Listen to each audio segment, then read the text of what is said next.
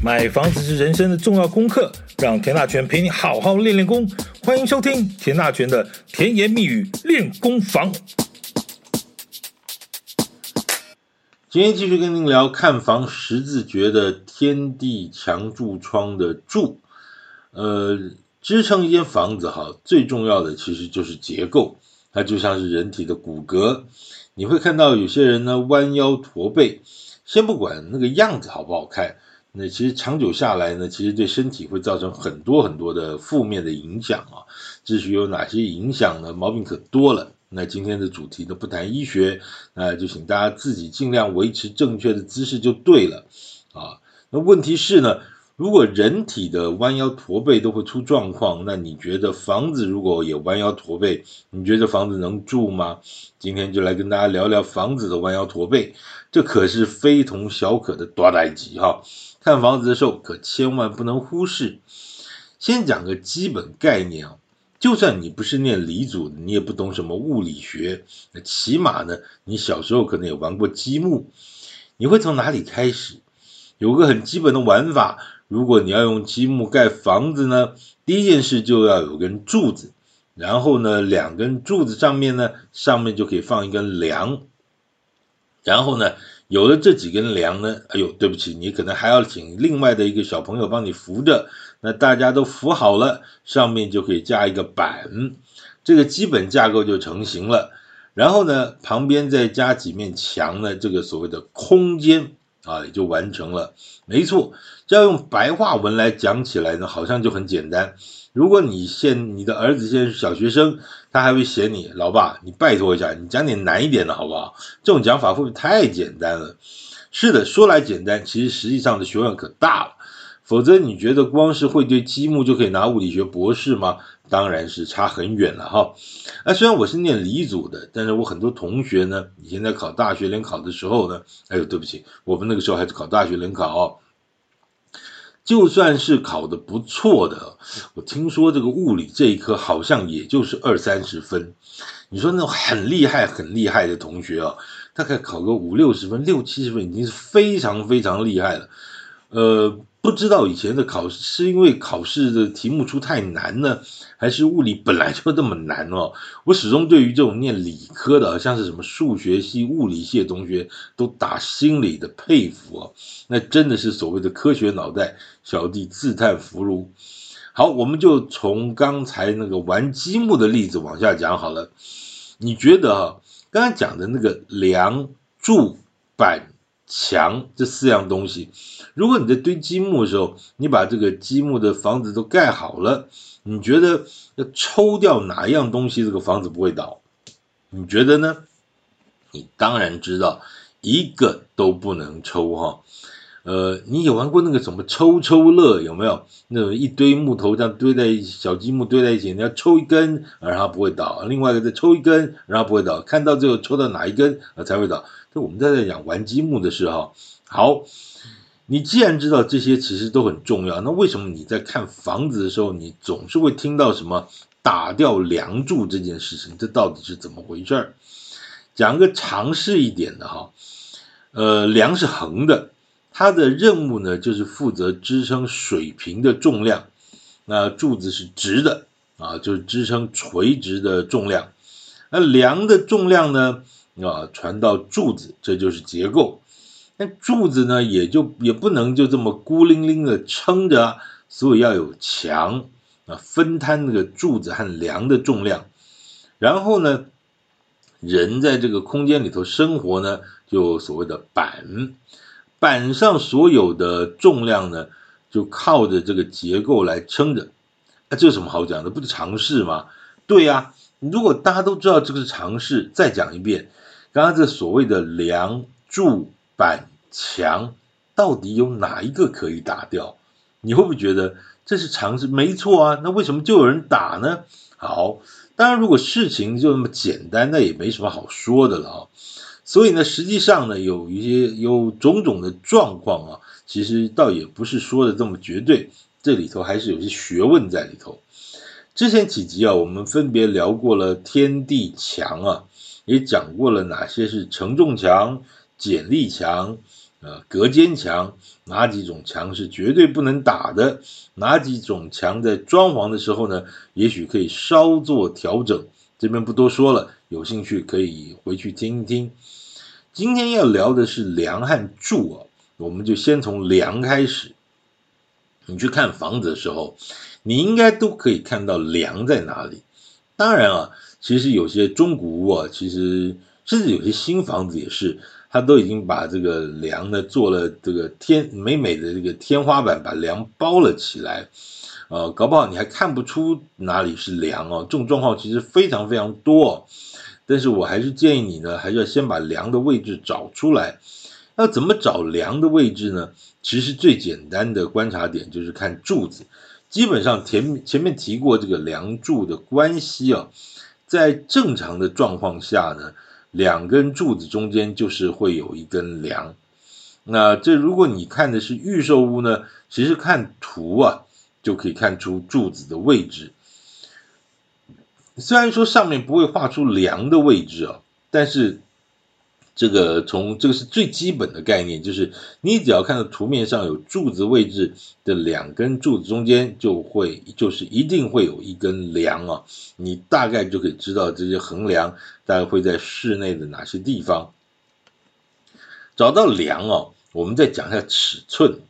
一般正常来说，梁的宽度呢，宽度啊大概是二十到二十五公分。大概是跟隔户墙的厚度差不多，当然你也看过那种三十三四十公分的那种很粗的梁哦，但是我们讲的是一般状况哦。而至于高度呢，大概就是五六十公分高度，或者我们讲说那叫做深度哦。呃，简单来说，也就是说，如果天花板的净高三米，所谓的净高呢，就是板到板，怎么板？天花板到地板。啊，如果净高三米的话呢，这个梁如果是五十公分，这个所谓的梁下高度就是两百五十公分。要知道这个梁下高度是很重要的啊，这个房间的这个房子的空间到底舒不舒服啊？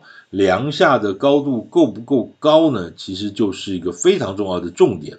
简单来说，如果你这个你是这个地方，如果是会让人站立的时间多一点的时间呢的地方。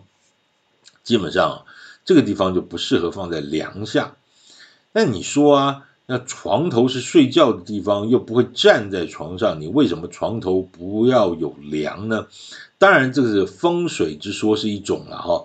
最主要是说，其实梁是你想想看，梁相对比较矮嘛哈，它下面的空间比较矮，所以呢，梁是会有压迫感的。其实，所以在风水上面，除了像床头之外啊，书桌啊、餐桌下面啊，啊，其实都是或者是什么厨房的炉灶上面，都尽量不要有梁啊。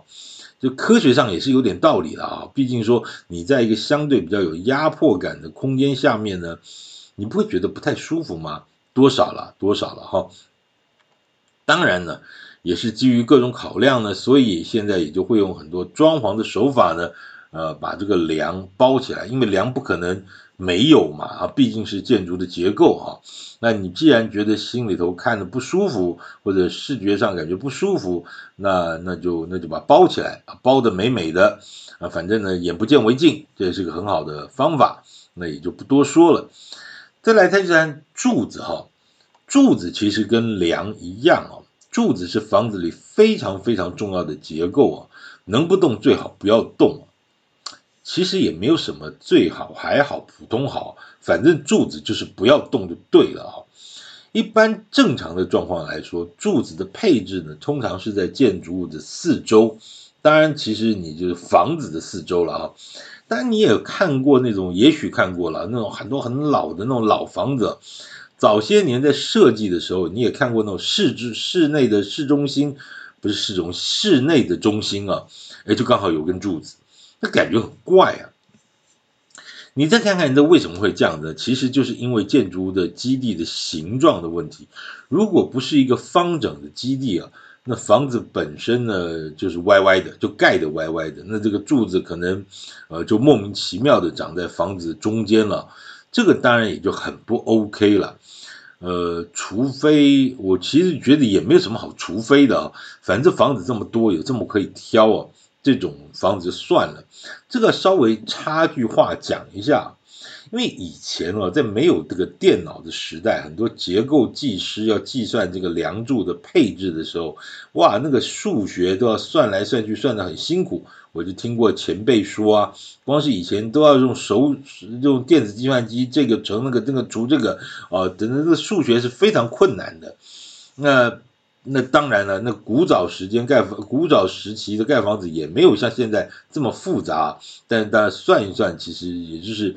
只要能够撑得撑得住这个房子也就 OK 啊。等到后来，呃，这个电脑啦，什么精算啦，其实一两三个按键打一打，这电脑帮你算啊，那就更加的精准了哈。其实，所以现在这种状况几乎是，呃，应该是没有了，比较少了哈。好，刚刚讲，如果说你看到那个看到那种古早的老房子，当然你说正中心、市中心有一个房，室内的正中心有一个房子，当然也可以利用这个装潢的手段呢，啊，手法在柱子旁边做一面墙或者柜子，啊，也是象征性的把柱子包起来。但毕竟还是怪怪的嘛，好，对不对？那就我觉得，我觉得房子那么多，你就看别的吧，这就看别的还是很多了哈。好。刚才讲了，在正常状况下呢，其实柱子都是排列在建筑物的四周，也就房子四周。那柱与柱的之间的宽度呢，就是室内的跨距。当然你会想，跨距越大呢，这个室内的空间就越完整、越越舒服、越开阔啊。但是你要反过来想啊，如果要把跨距拉大，这个柱子和这个梁所承受的压力呢，是不是就更大？简单来说呢，柱子和梁呢就会更大或更粗，这也没办法。你去看看那个桥梁哈，那个要拉大那个跨距，你看看那个桥的基座是多么的雄壮威武啊！不扯远，我们是要来讲一下，既然这个柱子呢，既然在房子四周呢，那这里这个在这个里头或柱子在里头或者在外头呢，这就跟尺寸有关系了啊。一般大楼的柱子的宽度呢，大概是四十乘六十，或者是五十乘六十，就四十公分乘以五十呃六十公分，或者是五十乘以六十公分。大概这个柱子 size 啊，就它的断面，啊，其实大概就是这样子一个一个状况。但柱子 size 跟楼层的高度也有关系啊，你楼层越高呢，相对柱子就越粗啊。高楼层的柱子呢，也有宽到一百乘一百的哦，你那是什么概念？一公尺哦，这已经算是有点庞然大物了啊！你想想看，如果这根柱子在室内，不管是不是在哪一个角落，它相对是不是占有不少的室内面积？啊，重点是你占了室内面积还不算哦，这一根柱子处在这个室内的角落里呢。就会在这个角落形成两边各一个死角，这个死角其实就不太好用哦，好像感觉放什么都不对，你而且多了这样两个死角，所以现在呢有很多的建筑设计呢，就是把柱子放到外面，让室内的角落是一个完整的直角，这就所谓的外结构柱的设计，这也让建筑的外观上多了一些线条，表情也丰富一点。那当然，你也会看到一种柱子呢，是为了为为了配合外观的造型所设刻意设计出来的所谓的假柱啊。那这种可能只是在外面贴一个一样跟这个外观一样的这个这个瓷砖或者石材，那里头可能是空心的啊，甚或者只是在呃墙面上呢刻意贴出一个感觉出来。这个基于造型的考量啊，毕竟呃房子的外观也是卖点。你不要跟我说啊，买房子其实都是看内在美。如果说呢，这个外观长得乱七八糟，第一印象就不好，你还是会进去，你还是会去看这个房子意愿吗？你难道这个意愿不会打折吗？嗯，多少还是会吧。哈，好，来，那这个柱子和柱子中间呢，其实呃，就是就是。就是它的宽度呢，其实要从头拉到尾去看，因为什么意思？就是从房子的最顶楼一直拉到地下室的，其实都是的啊，都是这样子，在同一个位置啊。待会我们会讲一下你到哪里去看啊。当然，这个外结构的柱子呢，就会有外结构的梁。那个外结构的梁的下面呢，就会有一点点这个退缩的空间，这个其实就是雨遮的功能啊，呃，让那个雨呢，你不会直接的打进屋内。现在非常流行哦，这种设计呢，就叫做深窗的设计哈。那深窗的设计基本上那个地方是不算平数的啊，那以前的雨遮是要算面积的啊，这又不太一样。好，那柱子我们刚才讲柱子和柱子中间呢，这个面积一般来说的，在住宅部分呢，它就是采光面。那采光面的部分呢，你要看柱子到柱子的宽度中间大概可以隔出两个空间，一个就是客厅，一个就是主卧啊。所以很多的房子在设计上面，这个采光面呢，譬如说它柱到柱的宽度是八米啊，也许你的客厅呢就是宽，就采光面啊，采光面大概是四米，然后主卧的采光面也是四米啊，大概这样子状况。那这个就很有意思了。这个如果说它是四米，然后我们刚刚讲这个柱子是从头一直拉到底，也就是说停车场的呃两个柱位呢。也就是八米，那八米要停三部车，你觉得 OK 吗？一般来说，一个车位的宽度呢，大概是二点五米，所以也就是说，扣掉柱子的宽度，大概中间还剩下七点五米的宽度，你刚好就可以除上除以三，那就三部车位的一个一个长的宽度了，宽度。这个讲起来好像很简单啊，对于技术不好的人，这个二点五米停起来还要绕半天，还会贴到旁边的一个柱子啊。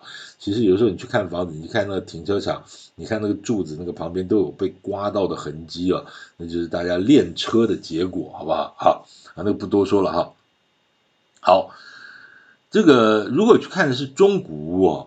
有时候你会觉得，哎，这个柱子到底有没有打掉啊？其实有个最简单的方法，刚刚讲了啊，就是因为这个柱子呢，就从呃那个顶楼一直拉到地下室的停车场，所以呢，呃，你如果要去知道这个位置呢有没有柱子，简单来说，你就到地下停车场去看。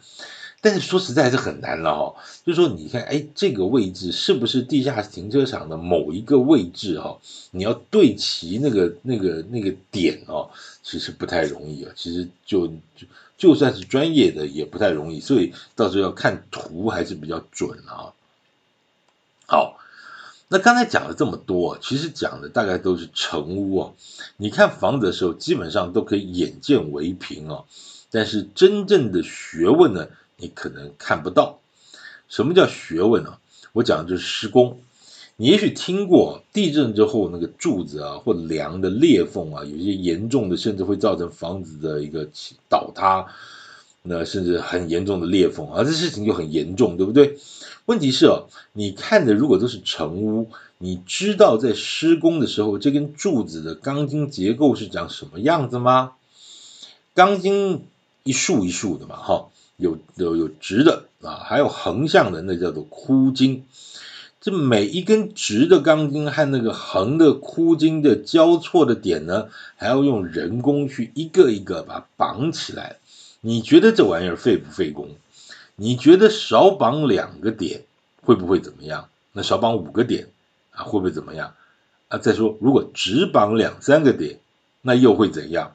好，学问就在这儿了。